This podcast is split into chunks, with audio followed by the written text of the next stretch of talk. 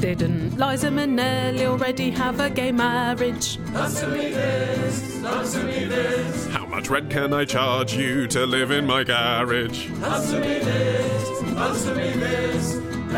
Ollie, Hey, listeners, I hope you stuck around to the end of last week's podcast because right at the end, I inadvertently set you a challenge, which was essentially deciding whether I was right in thinking that you would remember Arrested Development's 1992 pop hit Mr. Wendal, or whether Martin was right that you wouldn't.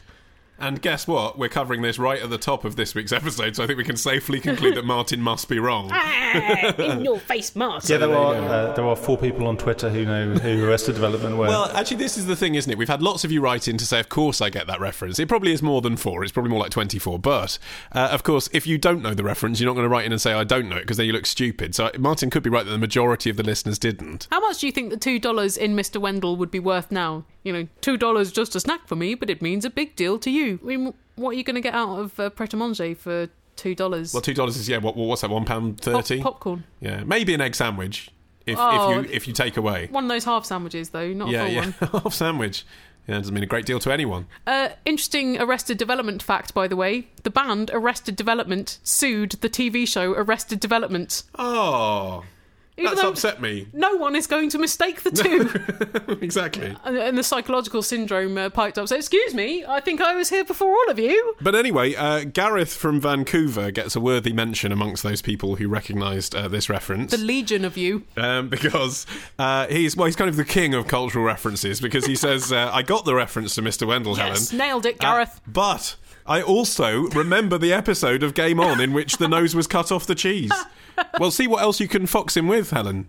Maybe something Oh. you spotted in the background of an episode of Twin Peaks. Hey, you remember that uh, sitcom set in a tennis academy called Phenom? Get I- back to me on it, Gareth. I don't even know. I don't even know if you're joking. Mid 90s, Channel 4. oh, it's incredible, isn't it, to think what you could do with your brain if you weren't wasting it with all this shit. It's so awful. It's amazing. Seriously, she's got a massive head, listeners. Literally, like a ma- like a So ske- brain. massive big skull. I do have a really- like Shakespeare. She could put so much in there. They, I have a really thick skull. That's the Zaltzman thing. Big head, not not necessarily a bigger brain, but it's good that I have a thick skull because the other day a, a large bottle of Cobra fell off the top of the fridge about five feet onto my head. And actually, wasn't it on top of the microwave on Yeah. top of the fridge as Yeah, well? and I so was you're- sitting it's quite, down. quite a lot of height there. It was a big fall. It was a big bottle of beer, and I survived because of my thick Zaltzman skull. Uh, right, time for a question now. This is from Matthew in Camden, uh, who says, I just smelt a man passing me in the street. Uh, he says this was unintentional.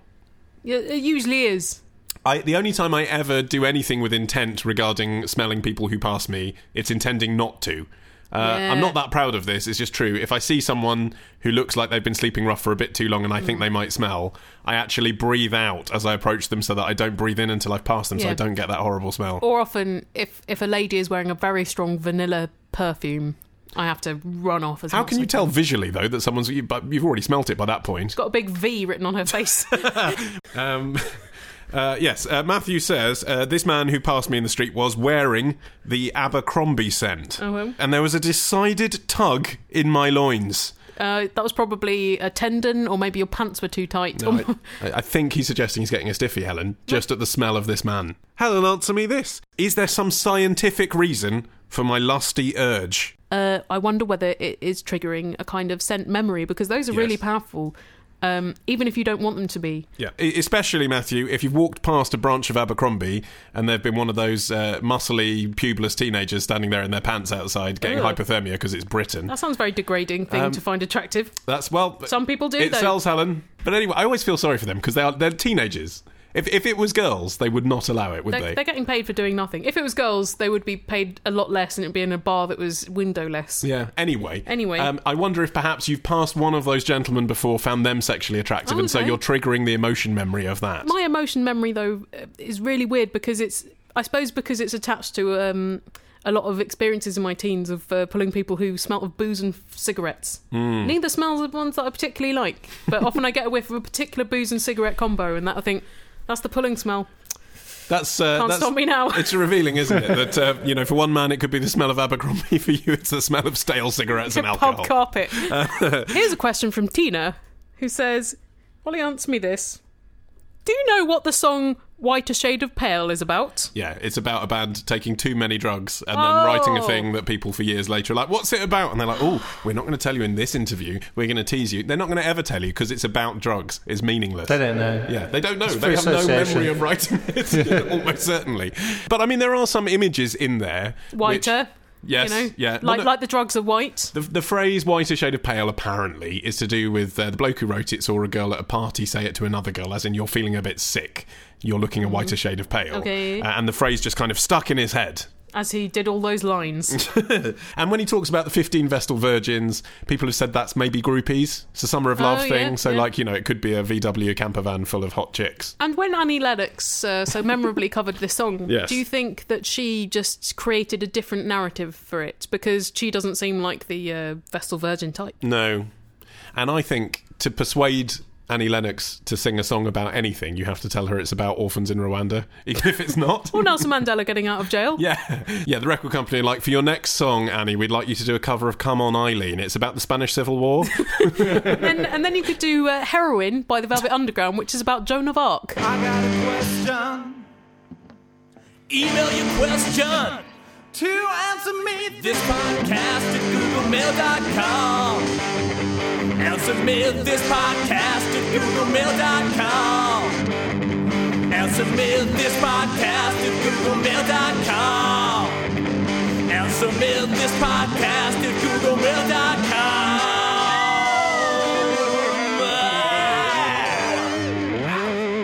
question from Emma, who says, I have a lovely new boyfriend of Yeah. two or so months. He is too young for you. Hands off, Emma. Boom. Everything is going very well. Good. Having met relevant friends and family, Oh, only the relevant ones. No, Uncle Jim, you cannot meet my new boyfriend. You are irrelevant. you are a subplot. we each have good feelings in regard to our future together. Well, everything sounds fine, Emma. Why have you written to us? Just one thing. Oh, Fucking Columbo. We actually met through an online dating site, and each time the question is asked, Oh, so where did you meet? I shift uncomfortably in my seat and mumble something about meeting at a party. He's aware that I haven't exactly told the truth to my family and friends, but he says he doesn't mind. I just feel that at the age of 24, with a professional job, that having to say, I met my partner online seems a bit odd. Does she mean 24 is too old to say that, or 24 is too young to say that? I have a theory on that, Okay, Helen. oh, but let's wait. get to the question yes, first. Ollie, answer me this. Should I come clean? Uh, you should do whatever you're comfortable with. It's obviously your comfort that's stopping your discomfort that's stopping you from admitting that you met on an online dating site. Don't force it if you feel uncomfortable. But The question I would ask is why? Why do you feel uncomfortable that you met on an online dating site? Surely everyone does that now. Masses. Except, Oh. except, uh, I was talking to my girlfriend's younger sister about this, Mm-hmm. who is 22, and she said that she wouldn't ever go on an online dating site because it's seen as being a naff thing to do. It's seen as something you do when you're a bit older, when you failed to find people. So for her, what was that cut-off point of becoming older and therefore needing the dating I site? think about 26. oh my god, that's so old. If It's you're not interesting, paired off by it? then, it's curtains for you. Uh, I, like you, Helen, had assumed that everyone in the generation younger than us, because most people our age are comfortable with it, would be totally fine with it. But actually, apparently, it's still a bit of a taboo, which is interesting, isn't it? because I think even 10 years ago, people were no longer ashamed that this was the way they'd met. But if it's such a problem for you, Emma, why don't you make up some really outlandish way that you met? Like, oh, I met him because I did a, a skydive and I landed on him. you might feel most comfortable telling a lie that is quite close to the truth. So you could say that you were set up on a blind date by your friends, or that you met in the restaurant or bar or cinema, wherever you did go on your first date. Yeah, by our friends Firefox and Chrome.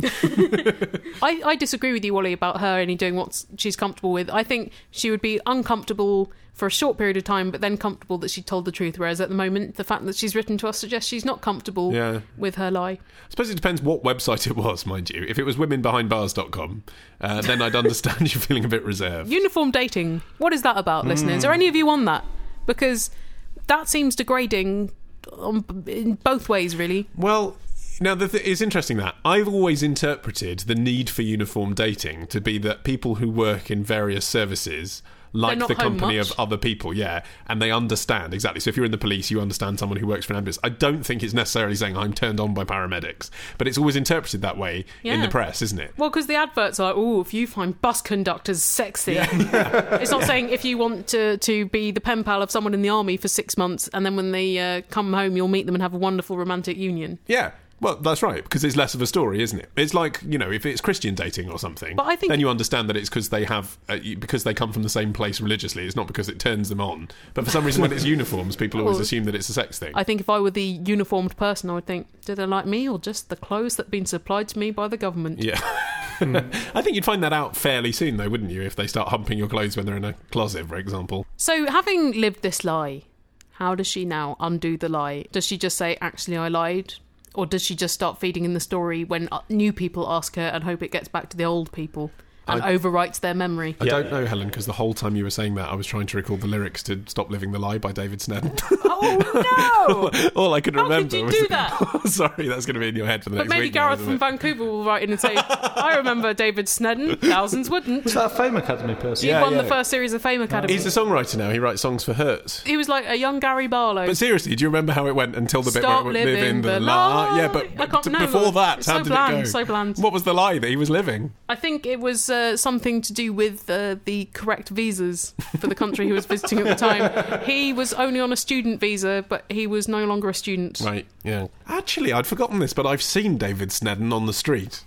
I saw him once on Upper Street. I was in the 19 bus. You were like, that's David Sneddon! Everybody go to that side, it's David Sneddon! No, I did. I did exactly what anyone in my position in the 21st century would do. I reached for my smartphone and I started composing an ironic tweet about it. and then I thought, no, that's a real man.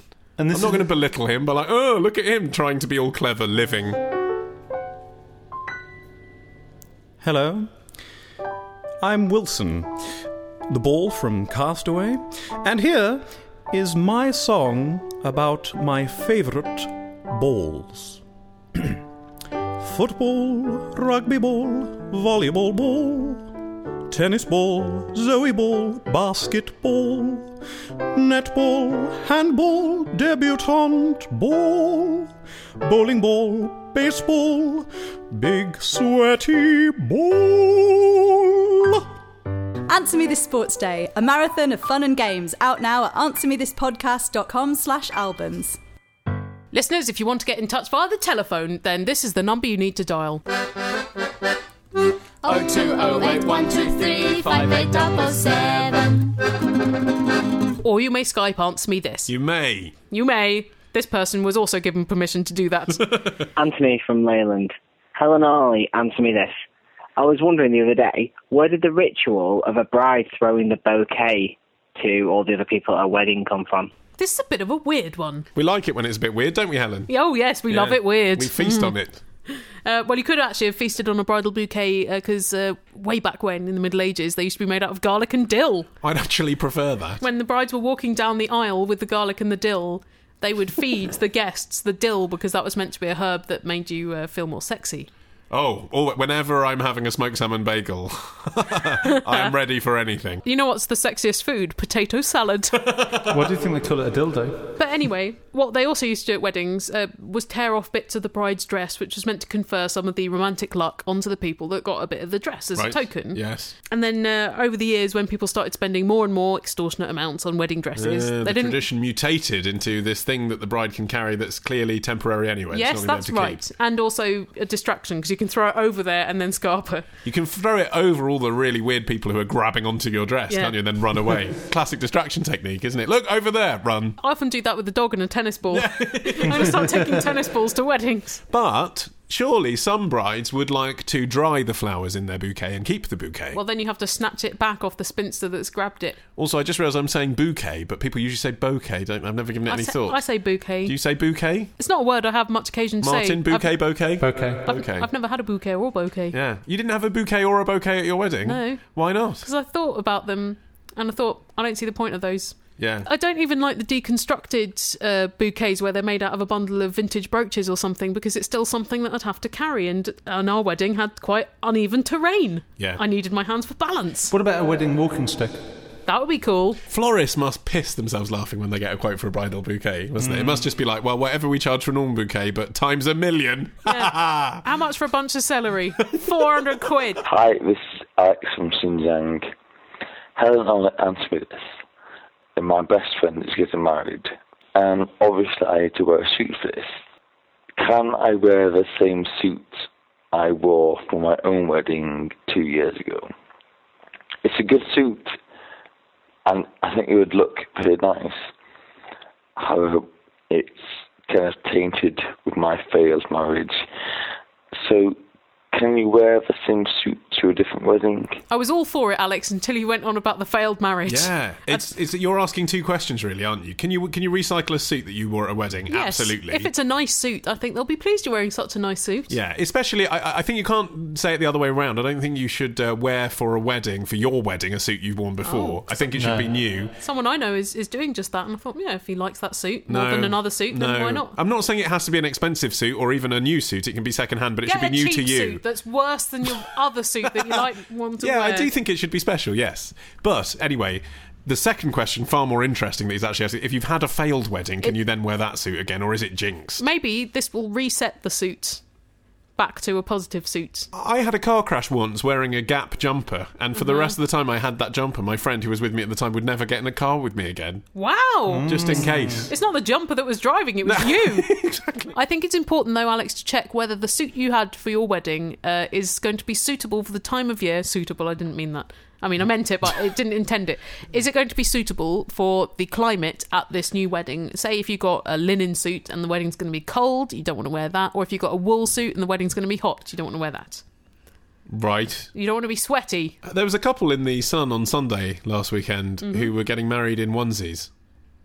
They should not be allowed. I, I don't know if they were just doing it so they got in the paper. Or, oh, then they're- should not be allowed. They should not be allowed to be near people at all if that's their intention for wearing the onesies. I th- the thing is, it was kind of fun. Like, especially this week when everyone's been saying, you know what, you should be able to marry whoever you want if you're an adult, you know, everyone's entitled to equal rights of marriage. No, Everyone should- should, be entitled to wear whatever they want. Everyone should be entitled not to marry somebody who would be willing to wear a onesie to a wedding, Yeah, even if- if they're just a guest. But if you're, but if you're also inclined to wear a onesie, then you're marrying the right person, you aren't should, you? should think I should not inflict myself on someone else. It's your wedding day. Wear something good. you could wear a, one, a onesie every evening on your own sofa. Yeah, this was a special onesie though. What was it, crotchless? Um, I suppose normally in the, the wedding suite, it's tricky to get the lady out of her dress anyway. So in a way, it Well- doesn't matter, but it's going to take the man an equal amount of time. That's traditionally why they tie things to the back of a wedding car, metal objects. They put a tin opener on there so the man can get her out the dress. Is that true? No. No, I don't think so. Good that you sort of believed it for well, a second, though. Well, no, I believe that it was a traditional joke. I just made it up. Yeah, no, I know that now, Helen. It's nouveau. Yes, but the, the style of Call My Bluff that you succeeded in doing was I believed it was a traditional joke. If you think you can best them with a tricky question, send it in on that internet thing to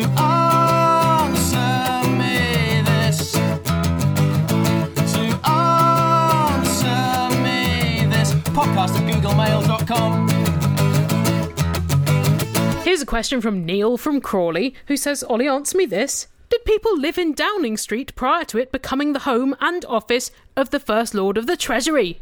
Yes, And- obviously. It would be a bit um, weird if, in preparation for it becoming the Prime Minister's house. Get out, everybody, get must- out. yeah, it must, it must be empty for 200 years to keep it chaste. Oh, really? If they only had it for that long? Because he also says, if so, did the government buy the whole street or just numbers 10 and 11? Downing Street was built by a bloke called James Downing, who uh, very modestly named it after himself. And he It's better than calling it Government Street, isn't yeah, it? well, yeah. Well, nobody. Well, okay, so the answer is it wasn't Government Street. It was Right. houses built by James Downing. That's Right. what it was. Yeah. They had a nice aspect onto St James's Park. They were near the seat of power. Very convenient for Very work. convenient. They were always designed for persons of stature. Difficult to buy anything, though. I mean, there's that tiny little convenience store on the end of Westminster Bridge, but where are you Mm. going to get... You're going Yeah, to have to walk all the way out to Victoria Street to get toilet roll and Yeah, stuff. that's, that's right. But uh, it was built for, I imagine, people who did work in the government, but it was a private venture. It wasn't owned by the government. So, number 10 Downing Street, the Earl of Grantham, like as in the character Hugh Bonneville plays in Downton Abbey, the Earl of Grantham lived at 10 Downing Street Wow. um, from 1699 to 1703.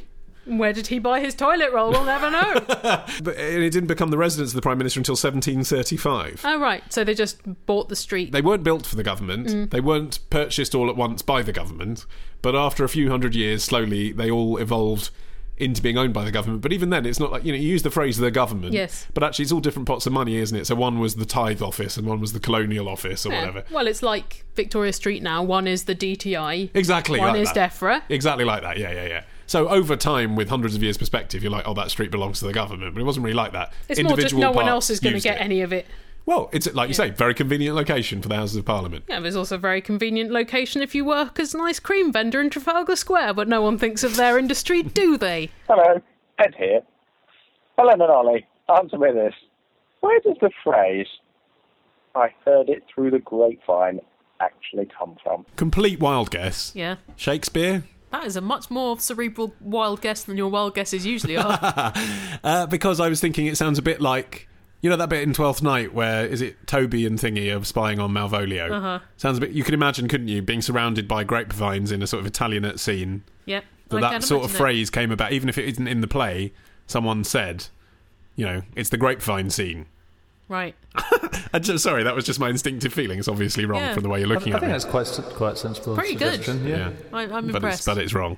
Uh, yeah, but it's not. It's not your fault, Ollie. I think it was a really good go, but it's actually a bit later than that. Um, It's your fault, Shakespeare. Why didn't you prefigure Marvin Gaye? idiot. Anyway, uh, the the first recorded use of it was from 1852 and uh, it referred to the telegraph system that had been instituted in America in the 1840s, and the wires looked like grapevines. And they Ah, transmitted wow. the messages. Oh, so it was kind of like a nickname for the telephone Yeah. system. Yeah. So a bit like, I guess, if someone did a song, I heard it through the information superhighway in 1995. Yeah. Actually, Marvin Gaye does sound more like the name of a telephone engineer than a, than a Motown star, doesn't it? No. No. No, No. That's only. co- I think that's only because Marvin Gaye is Marvin Gaye. Right. If you went into a little office Name a Motown star that sounds more like a Motown star, like Diana Ross. Couldn't that be someone who works in a call centre? Yeah. yeah, I suppose that's true. Berry Gordy. Couldn't that be someone who works cleaning Berry- toilets? No, Berry Gordy. That's that's uh, that's. Well, that, that's almost like a name of you know one of those American brands that you, you're meant to think is made by a rosy-cheeked lady in her farmhouse kitchen, Yeah, but it's it's actually, actually a a massive corporation, yeah. but Berry Gordy's It does uh, sound like that, yeah. home home cooked biscuits. I just don't think Marvin's a sexy name. That's what I'm saying. Well, I mean, how I- about how about this as a Martin? name? However, Dream on, mate. Uh, how about this as a sexy name, Martin? Greg. yeah. Does that make you excited? I, think Greg. about- I was thinking about Greg Proops. Do you? I, th- I would have thought you would think about sticking your dick in a Greg's pasty. oh, oh, oh, Gregg Wallace. Oh, oh, cheeks, cheeksy. Boop, boop, boop. God, I didn't know Martin did impressions as well. He's so versatile. It's like we're in the room with Got- Gregg Wallace right now. It's now. got butter in its biscuits. This is from Greg in Loughborough. Sexy place. Uh, who said it is Loughborough is a very sexy place. Who's- Loughborough. Loughborough, more like. Wow. Who says, uh, Helen, answer me this. I almost forgot the format of the show. We'd been on such a long tangent. Uh, Helen, answer me this. Why do people say the moon is made of cheese? because they are scientific idiots.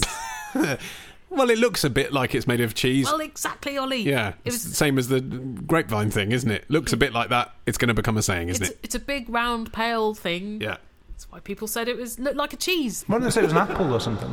because it's not green. It's not got a stalk. And No, apple's I not mean, round. if you bisect an apple, it, it looks more like the moon. Well, than- it's not as catchy. The moon looks like a bisected apple tonight, dear. But it also looks a bit like a bowling ball, doesn't it? And people have said that as well. Well, yeah, but this but this the cheese expression's thing from sticks. before. The Yeah. cheese thing is really old. There's some weird myth as well that uh, the, they saw the moon reflected in the water, and the village idiot thought that it was a cheese, so he tried to eat the cheese and drowned, or some ridiculous shit like that. or they all had a fight because they thought the village idiot had eaten all the cheese. I'm, I'm laughing, They're all but actually, we're, we're discussing someone who's mentally retarded dying, so I shouldn't really be laughing. I apologise for well, that. Well, it might not be. Uh, But if it happened, it's actually horrific, isn't it? Might not be the, the local village idiot, you Might- know, might- someone, someone with actual learning difficulties. might not have learning difficulties. Might have just chosen to be unlearned. Yeah, like me.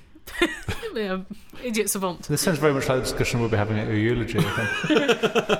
Um, he drowned pursuing the giant Mickey in the sky. um, there's also the issue, of course, that um, uh, in our lifetime, obviously, we've seen footage of the moon that itself looks old. You know, we've seen black and white footage of people on the moon who are older than us, who are now dead. Dancing around in the dust. Yeah, so to us, the idea of lunar exploration, although exciting, doesn't seem distant. Whereas, uh, even 200 years ago, the moon seemed so unfathomably far away that actually it might as well be made of cheese. You'd never know. Yeah. Do you know what I mean? So you could, something like that, you could see how someone might be able to convince even a sort of teenager that the moon is Yeah. genuinely made of cheese, because you'd have no idea, would you? Basically, how it all works. Where's when that? was when was uh, Yuri Gagarin? Was that sixty one or something? So I mean, even before then, even in the fifties, you must have thought, oh yeah, like we- maybe we can send a rocket up there, but there's no way people. Are But it's obviously visit. made of cheese. Yeah, exactly. I mean, we where we- better bring forks. Yeah, let's hope it's not a soft cheese, otherwise we'll never get off again. Well, the Apollo missions have got had tons and tons of celery into the lining of the uh, spacecraft. Martin knows because we went to uh, the Kennedy Space Center. Yeah, it's all about celery. It's quite boring actually. They had a whole exhibition about space chutney. I'm an answer me this fan. I listen with my nan. She is not so keen. She finds it too obscene. I follow them on Twitter, though Ashton Kutcher's fitter. I want to take things further, just one step short of murder. I wanna look like Ollie Man. I wanna smell like Ollie Man. I wanna be like Ollie Man. I wanna chase like Ollie Man. I wanna look like Ollie Man. I wanna talk like Ollie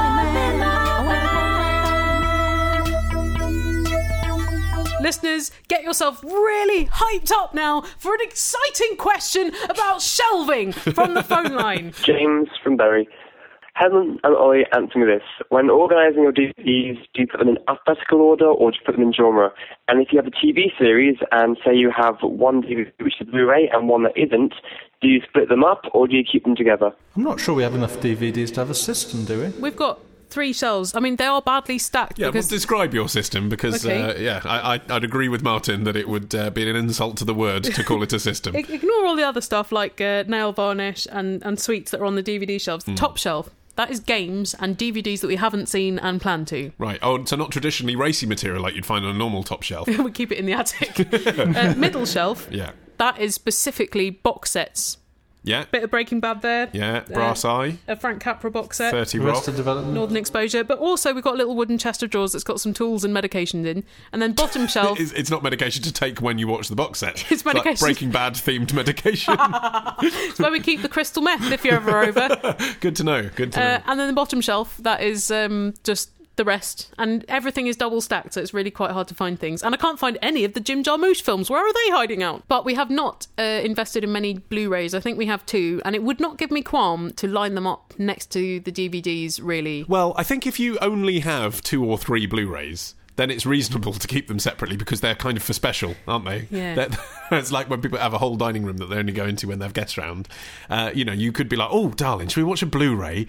Uh, but if you've got a collection of Blu-rays uh, and a collection of DVDs, then I, I agree that whether you do them alphabetically or by genre, the Blu-rays mix with the DVDs. I know they're different height boxes, Mm. but I think actually that's rather nice over a series of uh, units. I think a lot of people are going to be listening to this and thinking, why are you bothering? There's Netflix. Why don't you just download everything? Yeah, hard copy sometimes useful, you know, guys. And we've got And a cap on our well. bandwidth. Yeah. And it is that thing of sort of telling people, isn't it, what you like.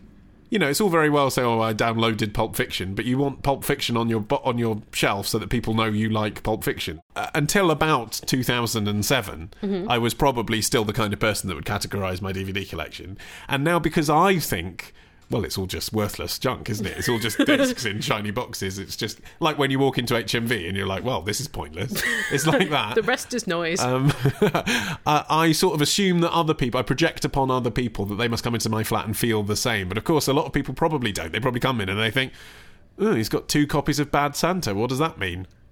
Yeah, actually, it does it means mean? two people gave me a copy of Bad Santa. and you haven't got rid of it yet. No, you I- don't even like it. I think it's all right. It's all right. I watched it this Christmas, actually. It's all right. yeah. Yeah. I think it bears uh, once a year viewing. But the point is, certainly, the 25 year old Ollie Mann would have taken one of those copies and given it to the charity shop. Yes. And taken the other one and put it next to my other frat pack comedy films. Whereas the, the current Ollie Mann would like the option to have a copy of Bad Santa, one in the living room and one maybe in your country house that you haven't got yet. oh, that would be nice, yeah. You're right. That's what I'll say when people say, why have you got two copies? And then they'll say, "Well, haven't you got everything digital?" And then uh, access it from the cloud in your many locations. You know, you can't win with you, people, listeners. is what I'm true. saying. Although we did win quite uh, significantly after last week's plea to send us the visual evidence of your rude Thornton's request. That's right. You did it. You, You did. Beauties. Uh, if you would like to see the gallery of rude words that you guys have had written on Thornton's chocolates, we asked for photo proof. We got it. Uh, it is on our website. answermethispodcast.com slash chocolate hyphen c hyphen bomb. Got that chocolate C bomb. And we didn't just have the photographic proof. We also had proof from within the company. Uh, I'm Ben. I work for a branch of Thorntons. after some digging, I found out that unless the person behind the till is personally offended by the message that you put on, um, they cannot refuse to put a message on. So if it was a racial slur, we wouldn't be able to do it. But if it was something like happy birthday slur, which we have had, we could do it because it appears to us to be in good fun rather than being in a malicious or cruel way. But apparently, Helen, this is not company policy according to Oh. Thornton's. Oh, I hope I haven't got Ben into trouble then. Well, a lady called Yvonne has tweeted me saying, Oops, I posted a link to your Thornton's page to my friend who works there. Management saw the post and are calling all employees, warning them they can lose their jobs if they've taken part in it. they're not. They're not calling all employees. There must be hundreds of them. Yeah, don't don't do that, Thorntons. Otherwise, we'll send you a "Don't be a cunt" chocolate box. Are we going to get a cease and desist from Thorntons saying stop encouraging people to violate Oh, our it's icing just policy? a bit of fun, Thorntons. We're not going to get them to do anything really horrible. It's In- just fun. in- if anything, it makes you look good Yeah. because you're giving this personalised service. You're not like one of those uh, evil factories, icing only, communist slogans onto chocolate. yeah, that's right. And as, as Ben said, they can't refuse certain offers. Now, I've heard uh, some people have said the offer they can't refuse is a one pound tip. so again, Thorntons, look at your own policy there. Think what you're paying your staff. Um, anyway, uh, you should head to our website to see the gallery. It is great. Uh, and also, of course, there are links there as well to download our first three years worth of episodes. and also our contact details if you would like to send us a question. And uh, please uh, return next week when uh, we'll try to ruin the lives of some other staff of a shop. Bye.